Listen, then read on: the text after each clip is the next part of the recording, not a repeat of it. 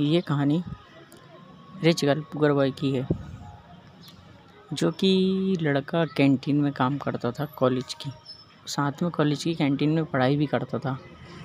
जब वो टाइम मिलता था उसको क्लास से तो वो पूरा टाइम कैंटीन में काम करता था कॉलेज की। लड़की जो थी एटीट्यूड वाली थी और रिच थी। घमंड बोलते हैं ना, घमंड था उसको, पैसों पे घमंड था, पैसों पे ही घमंड था, और क्या। जिसने चैनल सब्सक्राइब नहीं किया, सब्सक्राइब कर लेना दोस्तों, M N love story channel. एक समय की बात थी। लड़की कैंटीन में पहुँची, जो कि उसको दोस्त का बर्थडे था तो उसको केक चाहिए था कैंटीन से तो लड़के को ऑर्डर दिया कैंटीन में। कहीं कहीं की सर्विस होती है ना, कि खुद लेने जाना पड़ता है ऑर्डर, ना कि कोई देने आता है। तो उस लड़की को इतना घमंड था कि इतना घमंड था, उसके पैसे पैसे का इतना घमंड था उस लड़के के ऊपर। क्या बताऊँ? उसने ऑर्डर दिया, लड़के ने कंप्लीट भी किया ऑर्डर ऑर्डर उधर पे ही रख दिया मतलब वो खुद ले जाने के लिए बोला। लड़की ने इतना पैसा का घमंड दिखाया लड़के को कि पैसे मुँह पे मार के बोलती है कि तुम लेकर आओ मेरे साथ। लड़का इतना एटीट्यूड वाला उधर गया।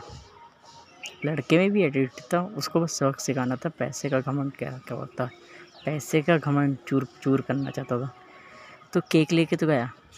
उधर पे ही दोस्तों के सामने उसके पैसे उसी के मुँह पे मारे और केक ज़मीन पर रख कर आ गया। लड़की को इतना बुरा लगा, इतना बुरा लगा, जिसकी कोई हद नहीं मतलब। कैंटीन बंद करने के बाद लड़का मतलब घर जाने के लिए रहता है, दो चार से पाँच बजे का टाइम था। लड़की उसको कार से कट मारती है, उस सबक सिखाने के लिए। पर ऐसा करके उसको क्या मिला? कुछ नहीं मिला। लड़का अगले दिन पहुँचता है कैंटीन। उसको कुछ मतलब नहीं था लड़की से।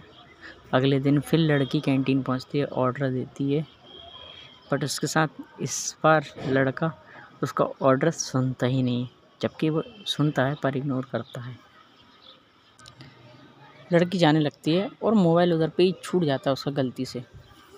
लड़का उसको थोड़ी देर बाद रिटर्न करने के लिए जाता है, पर लड़की को लगता है कि ये नंबर मांग रहा है लड़के। लड़का मतलब नंबर मांग रहा है लड़की का तो लड़की फ़ोन छीन कर डस्टबिन में फेंक देती है। लड़का चुपचाप चले जाता है। बल्कि लड़की का फ़ोन हुआ रहता है जो कि। जिसने सब्सक्राइब नहीं किया है, प्लीज़ सब्सक्राइब कर लीजिए चैनल और वीडियो को लाइक भी कर देना दोस्तों। एम एन लव स्टोरी कुछ टाइम ऐसे ही चला।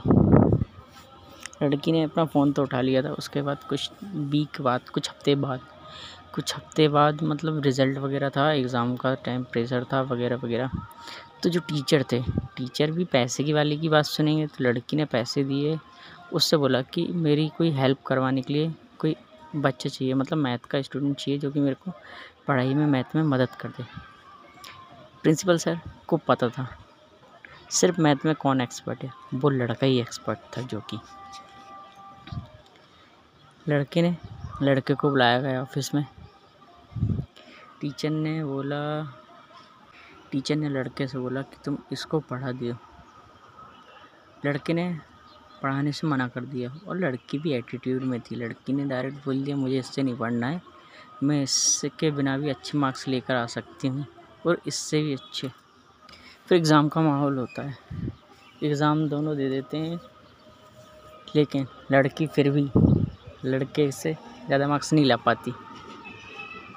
तो इस चीज़ को उसको इतना बुरा लगता है, इतना बुरा लगता है कि उसको लगता है कि अगले पेपर में मतलब नेक्स्ट पेपर में है ना, टीचर को ही ख़रीद लिया जाए।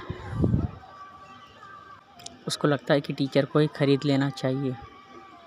लेकिन उसने बहुत कुछ ज़्यादा ही टॉप कर लिया था कहने का मतलब नाइन्टी नाइन परसेंट तो उसने ला ही लिए थे।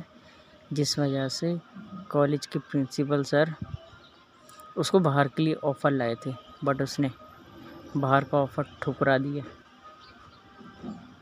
और लड़की का सपना था बाहर पढ़ने का, और लड़के ने ठुकरा दिया उस चीज़ को। क्यों ठुकरा दिया?